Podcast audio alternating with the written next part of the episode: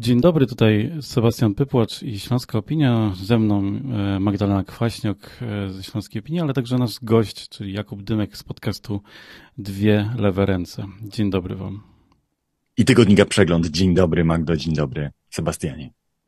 Cześć, dzień dobry. I takie specjalne wydanie dzisiaj, bo łączymy się z, e, z trzech województw, trzech różnych miast, jak można się domyślić. E, e, Górny Śląsk, Opolskie i e, stolica. Zgadza się. Choć nie wiedziałeś skąd się, a nie wiedziałeś, bo widzisz, co mam za plecami, wiedziałeś, że nagrywam od siebie z domu, ale tak, moglibyśmy połączyć się Śląsko wtedy, gdybym był w, u siebie we Wrocławiu i wtedy mielibyśmy e, cały przekrój historycznego Śląska. Jezu, do, do tego dojdzie kiedyś pewnie, spokojnie. Dobrze, jakie mamy dzisiaj e, tematy? Bo mm, nie było nas w zeszłym tygodniu, e, co przepraszamy, ale byliśmy w podobnych rozjazdach, tylko ja byłem też na innym jeszcze Śląsku, bo na Śląsku Cieszyńskim. Tam niestety internet nie domagał i nie mogliśmy się e, połączyć, ale dzisiaj wracamy i trochę mamy więcej tematów, bo właściwie dwa tygodnie, chociaż chyba zaczniemy z takiego wysokiego C dzisiaj. Prawda, Magdo? E, tak, dzisiaj sobie porozmawiamy zgodnie z zapowiedzią, która już się pojawiła i na Facebooku, i na Twitterze. Porozmawiamy sobie trochę o tym, e, co nas jako wyborców motywuje do podejmowania konkretnych e, wyborów i jak te nasze motywacje wykorzystują politycy w takim, można powiedzieć, dialogu, który z nami prowadzą za pomocą spotów wyborczych, czy za pomocą mm, no, jakichkolwiek postulatów, które nam przedstawiają. No tak, tak. E, w tej kampanii e, i też na Śląskiej Opinii e, i, i pisaliśmy i mówiliśmy o tym, jak w ogóle wyglądają przygotowania programów wyborczych, czy tych propozycji, które politycy nam, że tak powiem, przygotowują dla nas. Skupiliśmy się, jeżeli dobrze pokopiecie na Śląskiej Opinii, czyli użyjecie, użyjecie wyszukiwarki, wpiszecie na przykład mieszkaniówka, to znajdziecie nas E, podcast z przeglądem e, programów mieszkaniowych e, wszystkich, mm, wszystkich partii albo deklaracji w tych tematach wszystkich partii. No ale właśnie też Jakubie, jak na to patrzysz? Czy, czy w, żeby wygrać wybory trzeba dużo obiecać? Na pewno dzisiaj się nawet zastanawiałem nad tym, bo wszyscy pomstują na e, polityczną korupcję w kontekście kampanii wyborczych i mówią, że politycy próbują przekupić wyborców ich własnymi pieniędzmi. Pomyślałem sobie, że właściwie ludzie ci narzekają na samą demokrację jako taką, bo czym innym, jak nie e, obiecywaniem jakichś konkretnych korzyści ludziom są kampanie wyborcze. No to jest najnormalniejsza rzecz w świecie, że jakaś partia w ten czy inny sposób mówi ludziom, słuchajcie, my dojdziemy do władzy, to będzie wam lepiej, a jak dojdą do władzy ci drudzy, to będzie wam gorzej. I e, nie jest to jakoś specjalnie szokujące, choć no, mamy taką debatę publiczną w kraju, jaką mamy, że um, być może dalej część obserwatorów chciałoby, żeby partie nie obiecywały niczego, żeby kazały ludziom tylko godzić się na wyrzeczenia, żeby cała ta y, retoryka polityczna w Polsce wyglądała gdzieś, nie wiem, jak z głębokich lat dziewięćdziesiątych, kiedy jedyne, co można było ludziom obiecać, to dalsze wyrzeczenia, poświęcenia, zaciskanie zębów i zaciskanie pasa w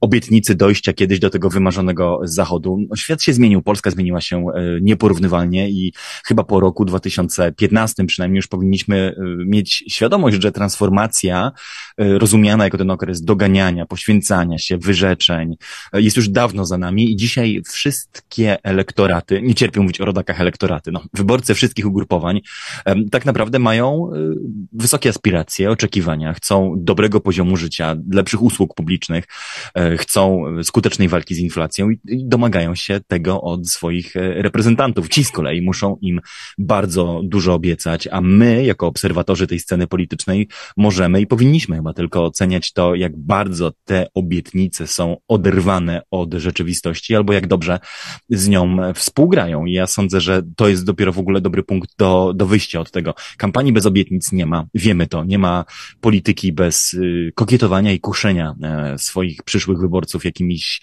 konkretnymi zyskami w przyszłości. No i nie ma w ogóle rzeczywistości społecznej bez jakiegoś też konfliktu o to, komu będzie żyło się lepiej. A podział w Polsce trochę dzisiaj tak wygląda tak, no, że Prawo i Sprawiedliwość, rządząca ekipa, nie ukrywa tego, że chce, aby żyło się lepiej rodzinom, rodzinom z dziećmi, e, prowincji, emerytom, tym, którzy byli w trzeciej RP, no, biedniejsi, czy czuli się wykluczeni, to jest jakby ich obietnica. Część opozycji liberalnej z kolei jakoś widzi ten, widzi ten konflikt trochę inaczej chciałaby, żeby lepiej żyło się tym w dużych miastach, żeby z powrotem dowartościować samorządy, no, które są głodzone kolejnymi obniżkami PIT-a, żeby jakoś ten model rozwojowy Polski wyglądał trochę inaczej, mniej opierał się na świadczeniach bezpośrednich, czy na przykład 13 i 14 emeryturach, a bardziej na dofinansowaniu e, infrastruktury, która, no, też nie ma co się oszukiwać, lepiej wygląda w dużych ośrodkach.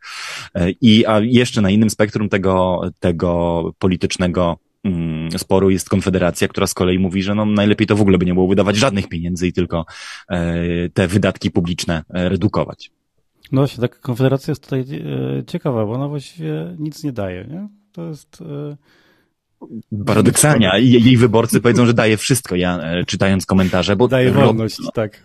Robię to, czytając komentarze pod naszymi odcinkami, pod odcinkami podcastu Dwie Lewe Ręce. Zderzam się z no, prawdziwą falą, prawdziwym wodospadem retoryki ze strony wyborców e, Konfederacji. To króciutka dygresja. Kiedyś myślałem, że najbardziej... Mm, takimi rozkrzyczanymi wyborcami e, w internecie są sympatycy lewicy, którzy reagują bardzo źle, gdy się skrytykuje ich ulubioną partię, ale w tym roku muszę zdecydowanie zrewidować swoją opinię. Nie, najbardziej niezadowoleni e, są wyborcy Konfederacji, którzy piszą całe wielkie rozprawki w komentarzach na kilka, kilkanaście tysięcy znaków, żeby udowodnić, że, e, że na pewno my źle zrozumieliśmy postulaty ich ulubionego ugrupowania, a oni chcieli dobrze. No i tu wracamy do Konfederacji. Nie no, w oczach sympatyków Konfederacji, oczywiście Konfederacja też daje, no daje z powrotem te pieniądze pieniądze, które państwo zabiera w podatkach, daje z powrotem te, te setki złotych, które, czy tysiące złotych, które idą na składki ZUS-owskie, e, daje z powrotem wolność, nie wiem, do niechodzenia w maseczce albo nie szczepienia się. Nie, nie, w oczach wyborców Konfederacji ona też bardzo dużo daje i skądinąd ta obietnica aspiracyjna, którą ma Konfederacja, e, czyli, że praca w Polsce, no, że każdego pracującego będzie stać, jak to szło na dom e, z basenem, dwa samochody na podjeździe i wakacje, też jest obietnicą dania czegoś, choć bardzo przewrotną, bo gdy zapytać się na, gdy zapytać się, tak poskrobać trochę głębiej, no z czego to wszystko miałoby być, jak to, jak, jak to miałoby się stać, żeby te podatki w Polsce, które nie są też jakoś, umówmy się, na, w skalę Europy jakoś przesadnie wysokie, gdyby tylko zabrać te podatki, to nagle każdego pracującego, choćby na pensji minimalnej, stać by było natychmiast na ten dom, dwa samochody, ogródek, basen i wakacje. No tak, ale e, mówisz, że e, też dają, chociaż według mnie nie, bo nie ma tego takiego, mm, takiego zdarzenia, do którego jesteśmy przyzwyczajeni w, kampanii wyborczej, że my wam dajemy, my wam dajemy konkretną rzecz, konkretne, nie wiem, 500 plus, dajemy wam bezpłatne lekarstwa, dajemy wam mieszkania. Tutaj raczej jest w przypadku Konfederacji, e, dajemy wam możliwość tak? Albo macie swoje pieniądze, jak je wydacie, to właściwie od was zależy, czy zginiecie z głodu, czy nie będzie was e, e, stać na lekarstwa, czy na dach nad głową, to, to właściwie wasza sprawa, nie? To nawet nie obiecują sprawnego państwa. Nie, oczywiście, bo oni się odwołują do pewnej fantazji, która e, zawsze w korwinizmie przekonywała w Polsce szczególnie młodych ludzi, znaczy do fantazji, że e, ludzi, którzy nie będą płacić podatków, stać będzie na to, żeby samodzielnie zapewnić sobie wszystko, i edukację, i transport, i zdrowie, i zabezpieczenie emerytalne, i nie wiem, bezpieczeństwo państwa, no po prostu wszystko sobie e, zapewnią sami. To jest oczywiście, dlaczego ja mówię, że to jest fantazja dziecinna, bo często e, ta pretensja do rzeczywistości wyborców Konfederacji jest taką pretensją e, małego dziecka, które krzyczy do rodziców, że ja nic od was nie chcę, ale mieszka w domu, za który płacą ci rodzice, dostaje od nich jedzenie, dostaje od nich, e, ma, ma wysyłane przez nich do szkoły, odwożone na zajęcia dodatkowe i tak dalej, ale cały czas tupie nogą i krzyczy, ja nic od was nie chcę, wy mi nic nie dajecie.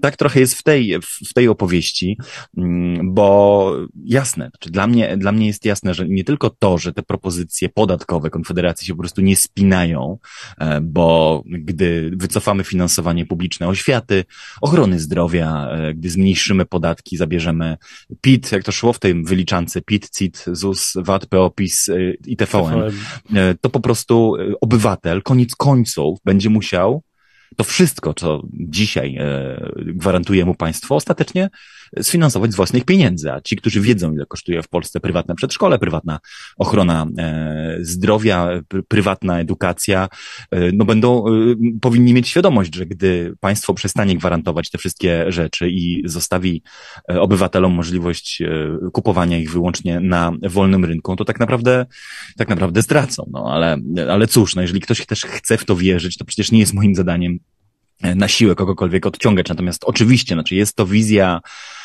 jest to wizja kompletnie też antyrozwojowa, bo jesteśmy w momencie, w którym przed Polską stoją naprawdę duże wyzwania związane z transformacją energetyczną, e, zielonym ładem, ale też po prostu bezpieczeństwem, kupnem e, uzbrojenia, modernizacją armii, czy powiększaniem armii, zabezpieczeniem, nie wiem, przed suszą tak naprawdę naszego kraju, co jest bardzo, bardzo widoczne, zabezpieczeniem żywnościowym naszego, naszego rynku, ale też takim pchnięciem naprzód polskiego modelu gospodarczego, bo my nie chcemy chyba już też konkurować tylko tanią pracą, tak? Chcemy, żeby w Polsce były nowoczesne fabryki, żeby polski biznes się rozwijał, ale też żeby po prostu, jak to się mówi modnie dzisiaj, w łańcuchach wartości zająć e, wyższe miejsce. No i tego się nie da zrobić po prostu obcinając podatki.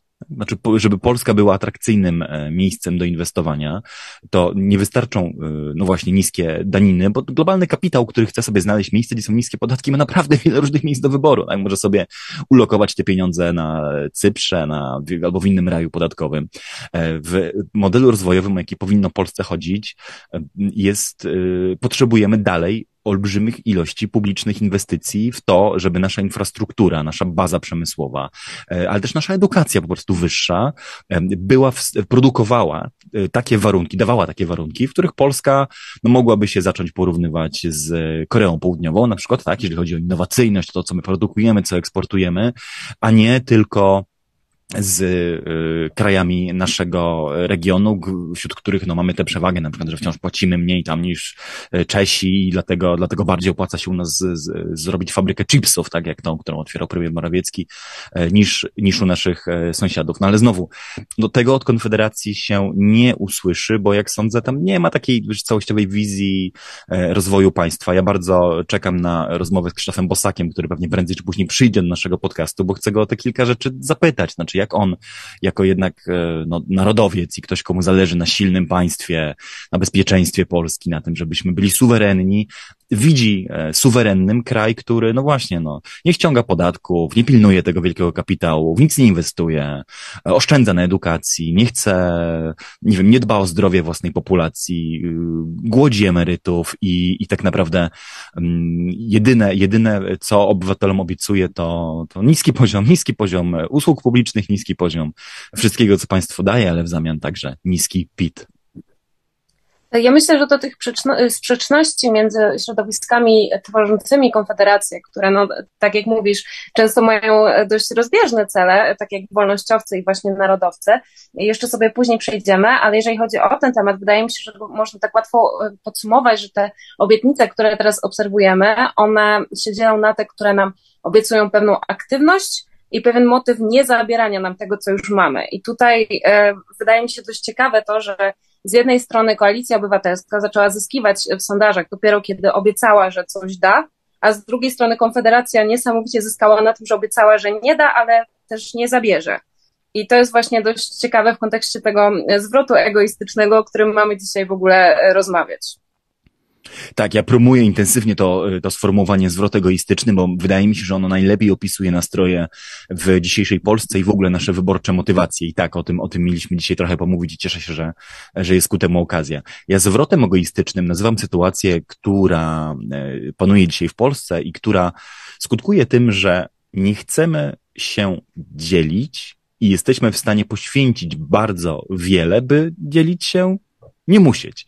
E, to jest taka postawa, która mówi, że czasy są zbyt trudne, żeby pozwolić sobie na solidarność i ta postawa wyraża się właśnie w tym poglądzie. Niech już nic mi nie dają, byleby mi nie zabierali. To jest e, postawa, która tak naprawdę została zbadana przez socjologów i antropologów bardzo dawno temu. E, y, znany socjolog Edward Banfield opisał ją w latach 50. już nazwał amoralnym familizmem. Banfield badał biedne wspólnoty rolnicze na Sycylii e, i próbując dojść do takich kulturowych źródeł ubóstwa. I co on odkrył? Odkrył to, że w tych rolniczych wspólnotach które często no właśnie były bardzo biedne, no, żyły od, dzisiaj powiedzielibyśmy od pierwszego do pierwszego, choć to no nie jest prawda, od zbiorów do zbiorów, tak, czy z miesiąca na miesiąc. I odkrył, że oni charakteryzują się takim kluczem pewnych e, cech czy zachowań, które premiują krótkoterminową nagrodę ponad długoterminowe inwestycje i które charakteryzują się tym, że nasze dobro, dobro bardzo wąsko pojętego klanu czy rodziny, przedkładają nad uniwersalnie przyjęte reguły i dobro wspólne. Czyli Generalnie dla swoich mamy inne zasady, naruszanie reguł w obronie tego, co nasze jest uzasadnione, nie dbamy o dobro wspólne, bo to, co wspólne, to, to tak naprawdę niczyje, no i zastanawiamy się nad tym tylko, żeby w krótkim terminie zabezpieczyć swoją, swoją rodzinę i swoich bliskich. No i to jest oczywiście bardzo racjonalna postawa e, w czasach kryzysu, czy w czasach takiej, w krótkiej perspektywie czasowej.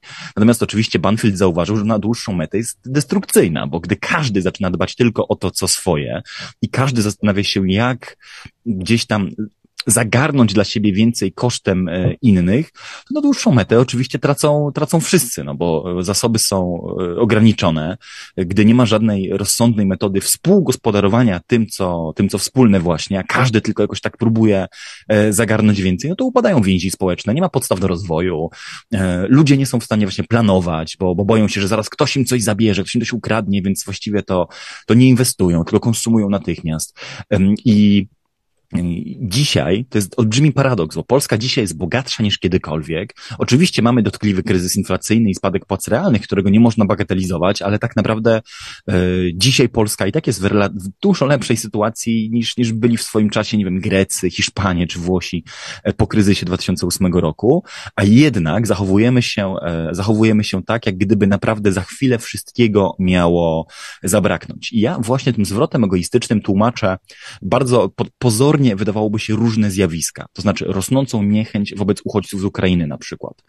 Nie wiem, czy wiecie, ale w takich bardzo ciekawych badaniach e, doktora Roberta Staniszewskiego i Labu Uniwersytetu Warszawskiego wychodzi, że choć tak naprawdę 80-85% Polaków twierdzi, że uchodźcom z Ukrainy oczywiście należy pomagać, to tylko co siódmy z nas, 18%, uważa, że Ukraińcom należą się świadczenia e, rodzinne. Połowa z nas uważa, że nie należy im się dostęp do e, ochrony zdrowia.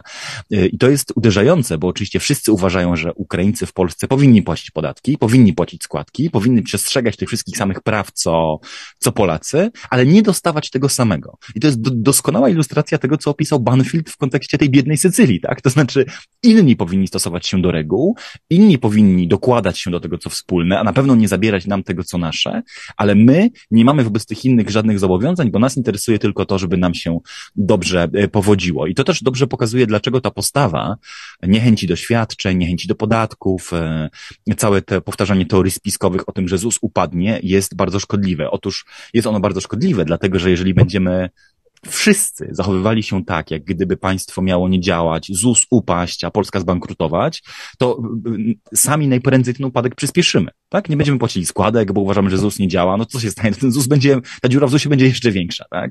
Jeżeli, nie wiem, będziemy, a widzimy to, są, są, są już pierwsze badania, które to pokazują, tak? Że jest coraz więcej płacenia pod stołem, e, godzenia się na, na otrzymywanie dużej części wynagrodzenia nieoficjalnie, żeby nie płacić podatków. A do czego to będzie doprowadzić? No do jeszcze mniejszych wpływów e, do Skarbu Państwa, a więc tak naprawdę pokusy, żeby te podatki jeszcze podwyższać, no żeby kompensować to, co ci, którzy płacą pod stołem, czy w jakiś sposób e, wy, wyprowadzają gdzieś na szaro, e, zrekompensować.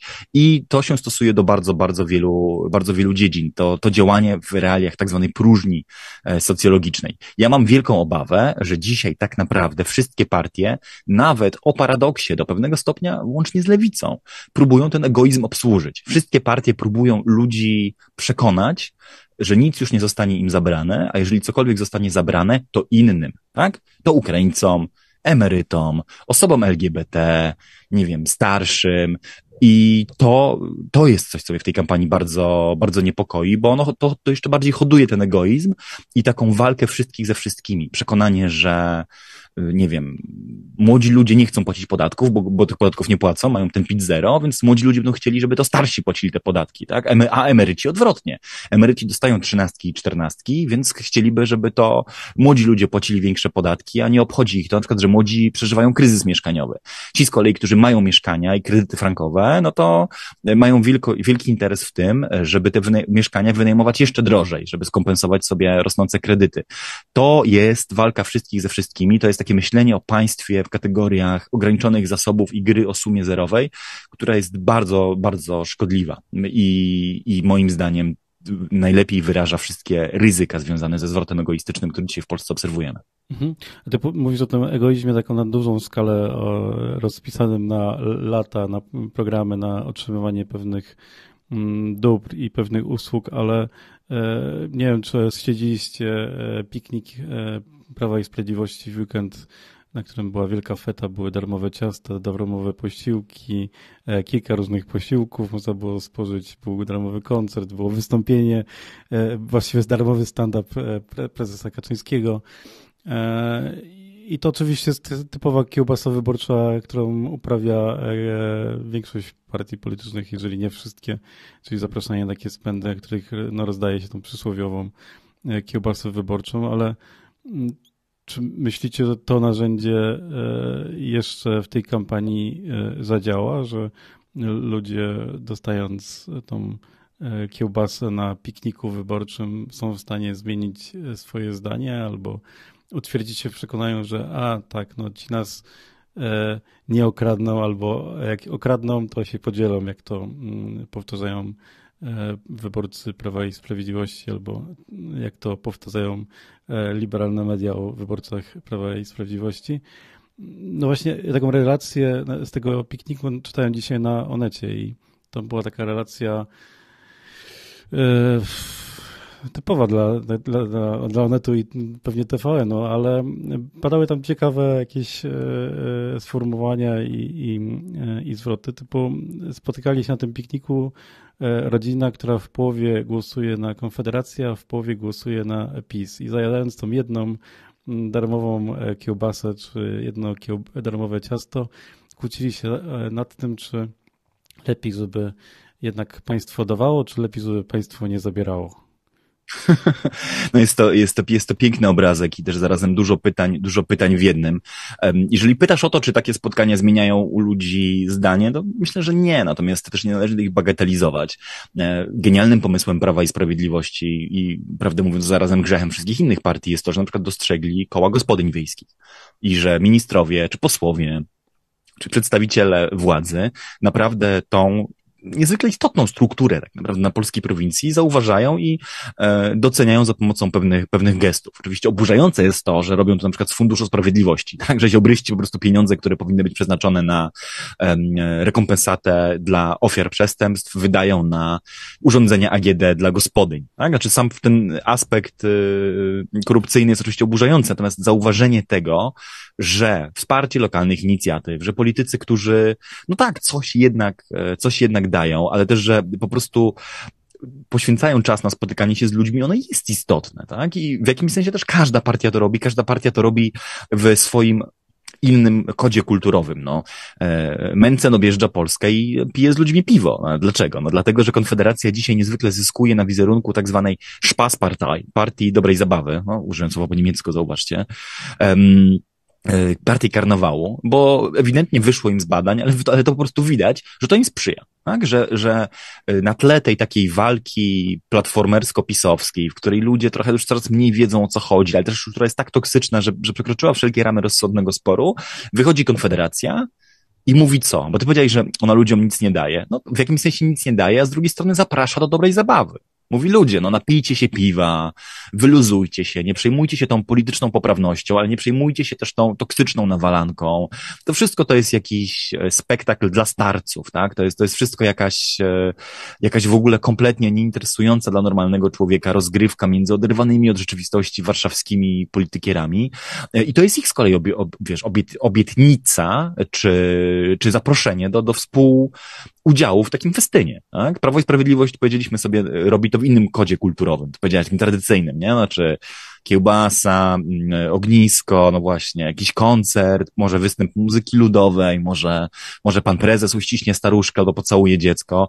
Um, ale to jest, to jest podstawowy repertuar e, kampanii. Platforma to robi jeszcze inaczej, no bo objeżdża tak naprawdę e, przedsiębiorców, nie? Zauważyliście pewnie to oboje, że tam to, to kluczowym elementem, bo z kolei tu wracamy do tego, o czym mówiliśmy na początku naszego e, programu. Każda partia komuś jednak obiecuje poprawę jego losu, nie? To, to, to jest ten Donald Tusk, który ściska ręce ludziom, nie wiem, w warsztatach samochodowych, w jakimś sadownikom, tak, czy piekarzom i mówi, że no nie, nie, no za nas będzie lepiej. Pamiętajcie, za nas nie było tej inflacji strasznej, tak? Pamiętajcie, za nas e, płaca minimalna była niższa. No lepiej wam było. No być może jakiś taki piekarz, prawda, albo, e, albo szef fabryki mebli tak sobie no, pomyśli dwa razy i powie, no fakt, było, było lepiej, nie? Płaca, płaca minimalna była niższa, e, składki były niższe i właściwie to, właściwie to moja firma się wtedy lepiej rozwijała. Czy to jest prawdą, czy nie jest prawdą, to już pomijmy. Ale inflacja była niższa, te koszty tak nie galopowały, e, w, w, składki, czy te, konieczność płacenia składek nie była taka, taka dotkliwa i tak dalej, i tak dalej. No więc cóż, y, to napięcie, jak mówisz, między tym, kto co da i jak co obieca, jest, jest, arcy, jest arcy ciekawe i wyraża się, wyraża się w te najróżniejsze, najróżniejsze sposoby. Kluczem Konfederacji tutaj jest w ogóle też ten brak powagi. To, na co ty zwróciłeś uwagę na początku. No w zasadzie, że to, te propozycje, i, i Magda też zwróciła uwagę, te propozycje, one są niespójne, one wychodzą z jakichś dwóch różnych światów, tak? Znaczy, gdzie Grzegorz Brown, chcąc rechrystianizować Polskę i prowadzić jakąś, jakąś krucjatę tak naprawdę, e, a gdzie, a gdzie ci libertarianie, którzy z kolei no, mają kompletnie mm, obojętny stosunek wobec tych wszystkich ultrakatolickich postulatów zakazu aborcji i tak dalej, a gdzie jeszcze Krzysztof Bosak, tak, dawny narodowiec i lider ugrupowania, który miało taki jednak e, no mocno etatystyczny czy państwowy, tak, autarkiczny pomysł na, e, na Polskę. To jest tylko niespójne, ale ale piknik z piciem piwa, to spotkanie z piciem piwa, to jest doskonała okazja, żeby tych pytań nie zadawać, tak? Żeby powiedzieć sobie, a co tam programy, a co tam jakieś, jakieś problemy, dajcie nam już to z powrotem te, te, zwróćcie nam te podatki, a my je wydamy na piwo i będziemy się dobrze, dobrze bawić. Um, dla mnie to jest infantylne. Dla mnie w ogóle ta kampania też jest infantylna na wielu poziomach, ale ja to też na jakimś um, polu w jakimś wymiarze ja to rozumiem, bo w Polsce po pandemii i po wojnie nie było tego momentu karnawału. Ja bardzo nad tym ubolewałem, znaczy, że nie było takiego momentu, w którym wszyscy mogliśmy też sobie powiedzieć, okej, okay, zasłużyliśmy na odrobinę oddechu. Nie wiem, są wakacje, jest coś, coś fajnego się dzieje. Żadna z tych partii nie dała nam, nie dała nam tej chwili oddechu. Trwała non-stop wojna kulturowa, na którą nałożyła się też prawdziwa wojna. Było cały czas taka atmosfera mobilizacji, wyrzeczeń, yy, zaciskania pasa w związku z inflacją, obawy o jutro. I w tym sensie Konfederacja, znowu, ja sądzę, że dość błyskotliwie zauważyła to, że też jest ta potrzeba oddechu.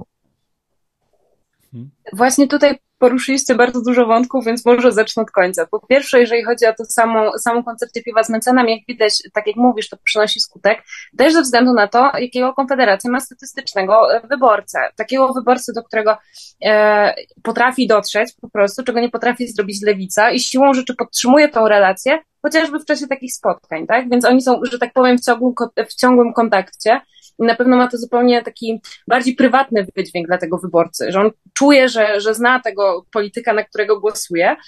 E, jeśli chodzi o to, co, co mówił Sebastian, tutaj bym się uczepiła trochę innej rzeczy, e, czyli tego zdania, tak powiedziałeś, że liberalne media przedstawiają e, wyborcę Prawa i Sprawiedliwości jako osobę, która wie, że tam ci ukradną, ale się podzielą. E, I tutaj dotykamy tematu tego e, cynizmu e, politycznego, tak? Czyli my jesteśmy w stanie godzić się na pewne rzeczy, które robi partia naszego pierwszego wyboru, tylko i wyłącznie dlatego, że raczej głosujemy przeciw niż głosujemy za. I to nie tylko dotyczy wyborcy Prawa i Sprawiedliwości, ale też myślę, że statystyczny wyborca Koalicji Obywatelskiej wolałby taki model, w którym partia mu nie zabiera, a nie daje komuś innemu, a jednak przymknie na to oko, pójdzie na wybory i zagłosuje na tą koalicję obywatelską, tak? No i tutaj jest właśnie kwestia tego, jakie mamy mm, tak do końca motywacje i ile potrafimy wybaczyć partii, na którą głosujemy. Są takie. To jest dobre pytanie. Tak. Są takie nowe badania ze Stanów Zjednoczonych po kampanii 20 roku, które zauważają bardzo ciekawe zjawisko nazywane skostnieniem elektoratu. Otóż e, wynika z tych badań, że tak naprawdę nasza wola przejścia od partii do partii już jest bardzo mała. Już zjawiska, że ludzie głosują raz na jednych, raz na drugich, albo że zmieniają poglądy pod wpływem kampanii, to są w ogóle statystycznie nieistotne. Badacze zauważają natomiast coś innego, to znaczy zauważają, że Jedyne, co mogą zrobić politycy tak naprawdę skutecznie, to zniechęcić wyborców przeciwnika do głosowania na niego. Czyli mogą grać na demobilizację cudzych e, wyborców, bo my w swoich poglądach nie bardzo chcemy się już e, zmieniać. Ja nie wiem, czy, czy to się stosuje tak 100% do Polski. Znaczy, to się stosowało do Polski bardzo dobrze, dopóki Konfederacja tak nie wybuchła, ale zasadnicza diagnoza jest e, dość słuszna. My, politykom, jesteśmy w stanie wybaczyć bardzo dużo. Jesteśmy też w stanie redukować swój własny dysonans poznawczy. To wychodzi w badaniach fokusowych. Wrócimy do Konfederacji na chwilę, bo to jest, to jest może ciekawe. Wrócimy do Konfederacji. W badaniach fokusowych e, wyborcy Konfederacji zapytani, dlaczego na nią, na przykład kobiety, dlaczego na nią głosują, no to odpowiadają, że to jest jedyna partia dla młodych, jedyna partia, która no właśnie nie jest tego platformersko-pisowskiego układu, e, no i taka, taka w ogóle liberalna i przyjazna. No ale wtedy badacz lub badaczka prowadzący taki fokus pytają się, no, do, no dobrze, no ale, ale co z tą aborcją, tak? Albo co z tą prorosyjskością. No i wtedy najczęściej e, respondentka odpowiada, ale jaką prorosyjskością? Znaczy na TikToku Mencena nic o tym nie było. Albo jaka, jaka aborcja? Znaczy, pierwsze słyszę, oni są, oni są przeciw aborcji, no nic o tym nie wiedziałam, tak? To też doskonale pokazuje, jaką dużą łatwość mają też dziś partie polityczne, szczególnie w tym świecie e, platform cyfrowych, do kreowania własnej e, rzeczywistości. Znaczy, ktoś, kto się dowiaduje o konfederacji z TikToka, no dowiaduje się tak naprawdę o czym? O tym, że jest to ugrupowanie młodych, młodych uśmiechniętych facetów w garniturach, którzy obiecują niskie podatki. No, czego tu nie lubić? No świetnie, no po prostu młodzi, uśmiechnięci, no, obiecują, że, że, że twój pracodawca czy, czy państwo nie zabierze ci tych pieniędzy i będziesz miał w ogóle na koniec każdego miesiąca e, e, ekstra, ekstra jeszcze, jeszcze pieniądze. No świetna rzecz. Mm, natomiast nie wiedzą, i to jest, to jest w jakimś sensie uderzające, nie wiedzą, e, jaki, jakie inne poglądy czy ma, ma ta partia, nie, czyta, nie czytają wywiadów, w których politycy tej partii wypadają źle, tak?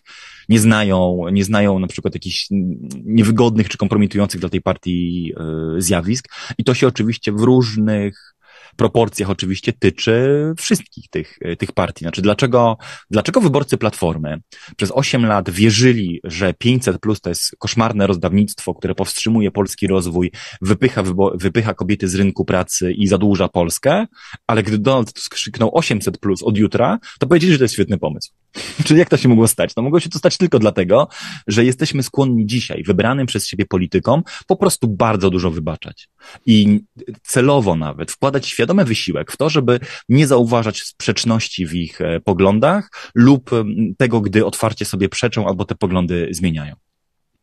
Trochę pastwimy nad Konfederacją, ale tutaj mam kolejny świetny przykład a propos układania list wyborczych, tak? No bo tak jak wspomniałeś, ta partia ma rozbijać ten um, partyjny właśnie układ. PO-PiS, jesteśmy wszyscy zmęczeni kradzieżami, nepotyzmem i tak dalej. No i wchodzi kwestia list, na których się znalazła między innymi żona pana Krzysztofa Bosaka, na których się znalazł, e, z tego co pamiętam, zięć Korwin-Mikkego. No i nagle się okazuje, że wyborcy Konfederacji tutaj nie widzą problemu bo dla nich problemem nie jest to, że e, ci politycy będący na tych listach są spokrewnieni z innymi politykami, skoro są odpowiednio wykwalifikowani. To samo przeszkadzałoby im e, w innych partiach, co wielokrotnie w poprzednich latach podnosili. Tak, choć, choć e, od razu powiem, że ja nie wiem, czy oni widzą problem, czy go nie widzą.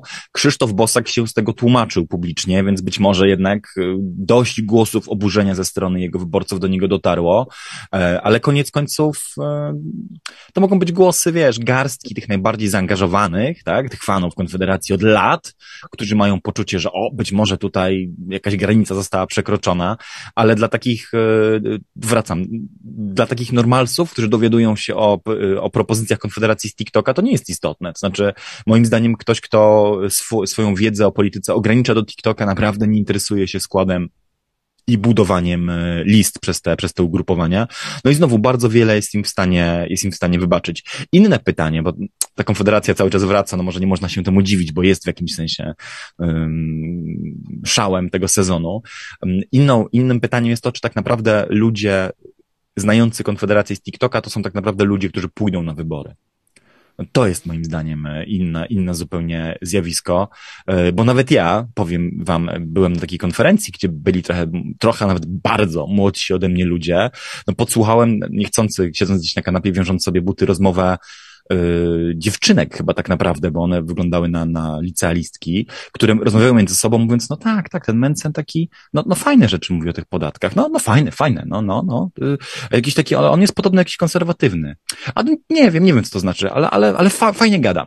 No i, no i ewidentnie jest to, jest to obraz jakiegoś sukcesu komunikacyjnego, tylko znów sukcesu komunikacyjnego, który dociera do ludzi, którzy nawet nie mogą zagłosować, tak? I którzy, którzy prawdopodobnie na te wybory w ogóle nie pójdą, bo są, bo są zwyczajnie w przypadku tych dziewczyn za młodzi, e, ale też, e, też często mówimy tak naprawdę o, o grupie wiekowej, która i tak na wybory nie chodzi i jest demograficznie nieistotna. To był element, bo rozmawialiśmy o wszystkich partiach poza lewicą, więc jeszcze do, do lewicy nawiążę. To był element, za który ja z kolei lewicy lewicy od 2019 roku kilkukrotnie krytykowałem, bo dzisiaj w Polsce też skupienie się na młodych ludziach i budowanie partii wyłącznie dla młodych, albo wyłącznie dla młodych kobiet, jest o tyle pomysłem samobójczym, że to jest grupa yy, nieliczna, która e, nieproporcjonalnie rzadko głosuje, to znaczy po prostu głosuje rzadziej niż ich rówieśnicy mężczyźni i co więcej dzisiaj e, wywodząca się z roczników niżu demograficznego. Dziś po raz pierwszy do wyborów pójdą młode kobiety i młodzi mężczyźni, którzy urodzili się w roku 2003-2004 w rocznikach największego niżu. Słowem, cały, cały ten wieloletni wysiłek, na przykład lewicy właśnie, walczenia o młodych ludzi, ostatecznie może przynieść dalece mniej opłacalny zwrot wyborów wyborczy, niż gdyby trzymali się e, ludzi, którzy, którzy chcą na nich głosować i zawsze głosowali, czyli na przykład emerytów. Tak? E, z Konfederacją jest inaczej, bo, bo Konfederacja, nie wiem czy sama kiedykolwiek liczyła, że przeskoczy ten próg, nie wiem, 10% i ona dopiero teraz się musi zastanowić, jak, te, jak, e, jak tym zarządzać. Nie? Oni, oni, zresztą sam Mencen to mówił, oni budowali partię radykalną, na margines, nie? na, na 5-7% ludzi bardzo zdeterminowanych, żeby na nich zagłosować. E, myślę, że ten duży sukces ich, e, ich samych zaskoczył, ale też nie są z drugiej strony na tyle głupi, żeby nie wiedzieć też, że na, na samych młodych ludziach się w Polsce wyborów y, nie wygrywa. Tak, to my z Jakubem pewnie pamiętamy lepiej e, pierwszą e, kampanię Platformy Obywatelskiej, która wtedy w internecie robiła szał, trochę tak jak Konfederacja teraz. To oczywiście były inne narzędzia i inne metody, ale ja pamiętam wtedy, e, jak się pytało młodych, na kogo głosują, to mówili na Platformę Obywatelską, no bo jest taka nowoczesna i, i taka w internecie i taka wow.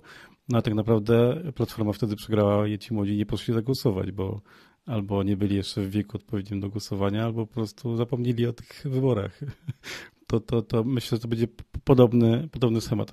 Ale e, jeszcze przechodząc do egoizmów, o tych, o tych egoizmach i cynizmie rozmawiamy, no to powinniśmy też, i już ten temat trochę, trochę się pojawił, temat e, list wyborczych i paktu senackiego. Ja sobie e, pozwoliłem dzisiaj na Śląskiej Opinii opublikować taki tekst o pakcie senackim, bo spędziłem ostatnie kilka dni na rozmowach z, z politykami z naszego regionu, z różnych partii, na to jak zapatrują się na te podziały okręgów w ramach paktu senackiego. No i wychodzi na to, że oczywiście jak, jak zwykle nikt nie będzie zadowolony, ale najbardziej chyba będą niezadowoleni politycy i działacze Platformy Obywatelskiej, którzy właściwie którego nie zapytam, to mówi o tym, że gdybyśmy szli sami, to byśmy mieli e, więcej tych senatorów, a tak musimy negocjować, oddawać pole e, i e, ułatwiać wejście senatorom z lewicy Polski 2050 PSL-u. Czy i, i ten mój tekst spuentowałem takim, taką frazą, którą teraz przytoczę, że że to oczywiście pakt senacki jest świetnym narzędziem, żeby e, pokonać Prawo i Sprawiedliwość i żeby jakoś zmobilizować opozycję według e, e, wobec, wobec jednych kandydatów i jednak tych kandydatów, kandydatów wzmocnić, ale z drugiej strony to jest narzędzie, które totalnie demoluje naszą demokrację nasz system wyborczy, bo no jeżeli Zapewne znacie takich e, ludzi, którzy już w poprzednich wyborach, kiedy pakt senacki funkcjonował, e, brali swoje karty wyborcze i jechali do innego okręgu, bo w tym swoim mieli, nie wiem, lewaka, albo mieli kogoś konserwatywnego, albo mieli kogoś, z kim totalnie się nie zgadzają, a był tylko jeden kandydat opozycji, więc trzeba było zabrać kartę i pojechać, e, nie wiem, z Warszawy do Krakowa na przykład.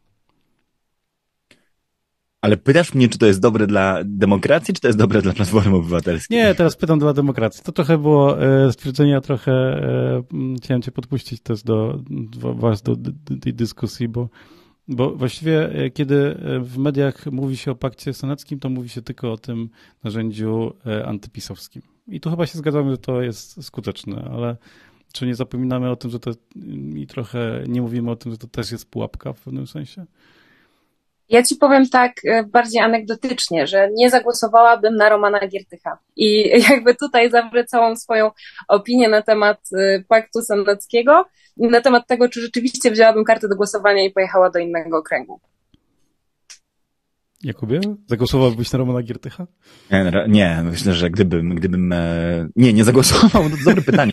Kto będzie tym kandydatem e, z listy senackiej w okręgu, w którym ja będę oddawał swój głos, ale nie, na Romana Giertycha bym nie zagłosował, wtedy rzeczywiście pewnie wziąłbym kartę i wybrał się na drugi koniec e, Polski.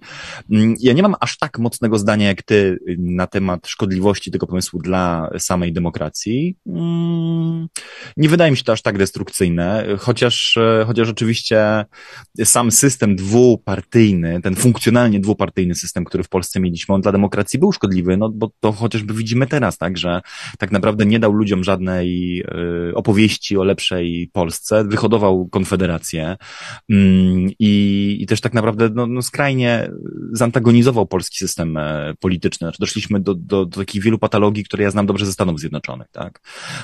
Y, ludzi, którzy zamykają się kompletnie w swoich bańkach, a pluralizm, który był dobrą cechą naszego systemu politycznego, został, został kompletnie y, zdławiony, bo, bo koniec końców, wiesz, co też się może wydarzyć w dniu wyborów. To jak ktoś będzie chciał mnie z tej prognozy rozliczyć później, to, to zapraszam. Wiesz, niezależnie od tego, czy ta jedna lista nieszczęsna powstanie, czy nie powstanie, to koniec końców w dniu wyborów bardzo wielu ludzi zdecyduje o tym, żeby oddać swój głos na tych, którzy wydają im się silniejsi.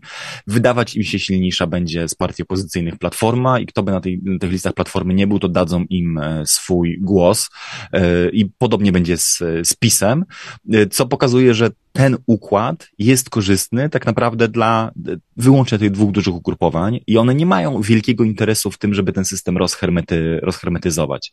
E, co więcej, jest jeszcze, to o tym pisał kilkukrotnie na łamach przeglądu mój kolega e, Robert Walenciak. Jest jeszcze jeden w ogóle fundamentalny problem, bo zapytałeś się mnie o listę, e, jedną listę senacką i jej szkodliwość demokracji, a zwrócić uwagę na inne zagrożenia dla demokracji.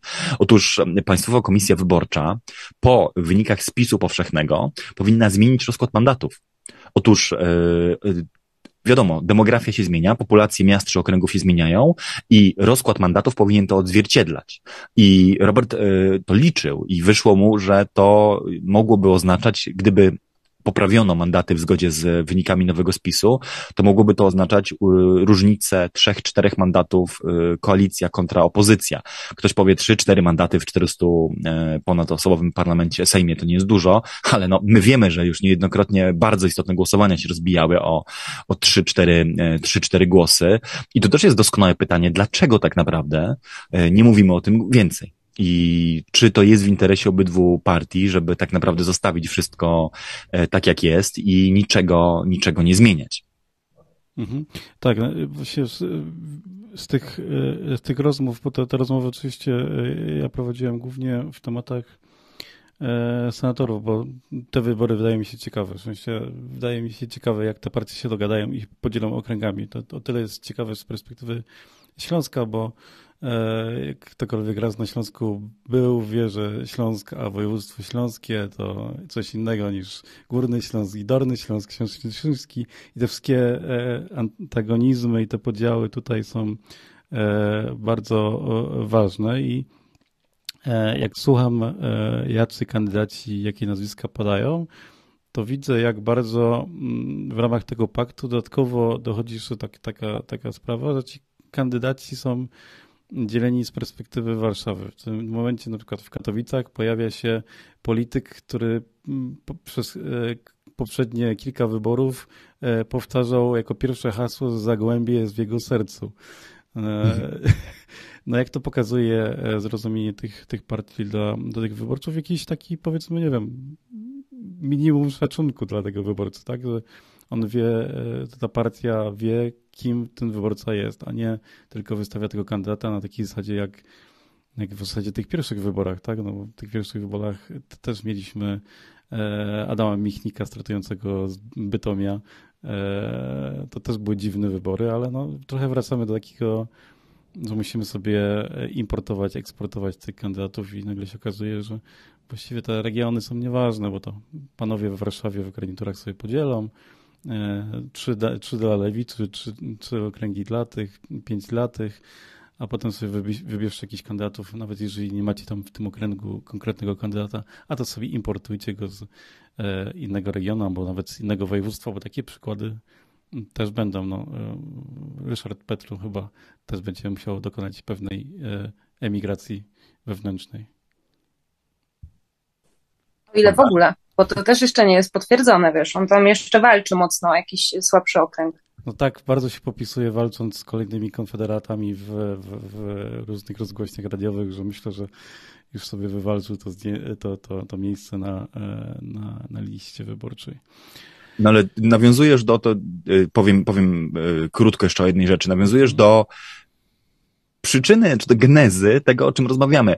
Lista ludzi, którzy chcą jakoś do polityki wrócić, wejść, wepchnąć się tylnymi drzwiami, rozepchać na tych listach platform, po prostu pęcznieje, wiesz? I, i moim zdaniem y, to jest teza robocza, którą właśnie wyciągam z rękawa, ale wydaje mi się, że to, ten problem, o którym opisujesz, spychanie ludzi y, na Śląsku na przykład, tak? Przez Warszawiak, przez warszawskich autorów tych list, y, wrzucanie ludzi do innych okręgów, z których nie pochodzą, jakieś dziwne kompromisy, to jest też, to jest też skutek tej, tego olbrzymiego parcia. To znaczy, wszyscy wiedzą, że w Senacie jest tyle miejsc, ile jest, wszyscy też mają apetyt na to, żeby swoich ludzi tam wepchnąć, a grono ludzi, którzy pomieściliby się na listach Platformy też jest szerokie. Nie? To są celebryci, którzy by chcieli startować. To są no, ekspolitycy, właśnie mówiliśmy, Petru, Giertych. E, kiedyś to byli jeszcze ludzie z kodu na przykład, tak, którzy też jakby mieli ambicje polityczne, że część z nich weszła, tak, no, część z nich na przykład na Pomorzu, no dzisiaj sprawuje swoje mandaty. Mm. I, I do tego jeszcze ta ambicja Platformy, pamiętaj, że oni są niby przecież na koalicją obywatelską, że ta ambicja Platformy, żeby y, zdominować resztę opozycji, czyli żeby reprezentować jak najwięcej środowisk. Boże, no z list koalicji europejskiej do parlamentu dostał się Leszek Miller, europejskiego, tak? No, y, I to jeszcze tworzy dodatkową presję. No jak masz wciągnąć na te listy ludzi z różnych środowisk, którzy mają swoje własne, personalne ambicje i chcieliby je zrealizować w Sejmie i Senacie, konkretnie tutaj rzecz biorąc w Senacie, e, to musisz ich po tej Polsce porozpychać.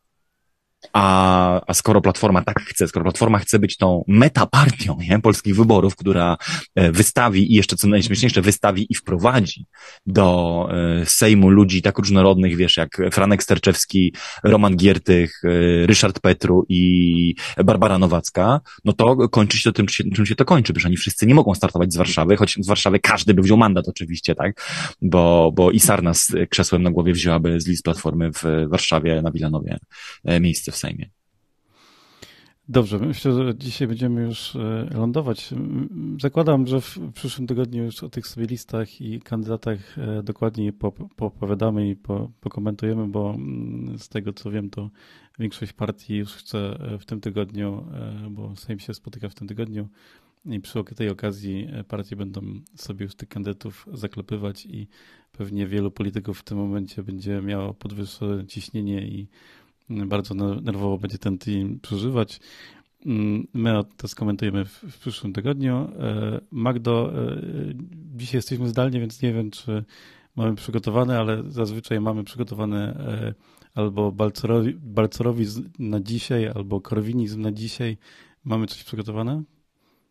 E, tak, mieliśmy uzgodniony wcześniej jeden wiersz biały, więc tak w nawiązaniu właśnie do, e, do pokonywania przeciwników politycznych, Leszek Balcerowicz nawiązuje do tego, że jeśli obywatelski nacisk na politycznych szkodników nie działa, to znaczy, że jest zbyt słaby, mówi, że mamy tu ogromne rezerwy, więc tak, zakończmy tym wierszem białym właśnie, klasycznie z Twittera Leszka Balcerowicza.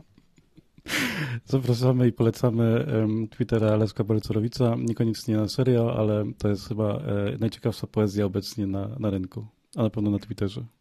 Warto promować polskich twórców. Dobranoc i do usłyszenia e, w poniedziałek o godzinie 19.30. Ten podcast oczywiście do odsłuchania mm, później i na YouTubie, i w naszych serwisach podcastowych, ale zapraszamy do tego, żeby słuchać w poniedziałki o 19.00. Można się włączyć do dyskusji, e, można trochę ponarzekać e, z nami i pokomentować. Do usłyszenia. Do usłyszenia, dzięki. To był podcast zrealizowany przez Stian Media.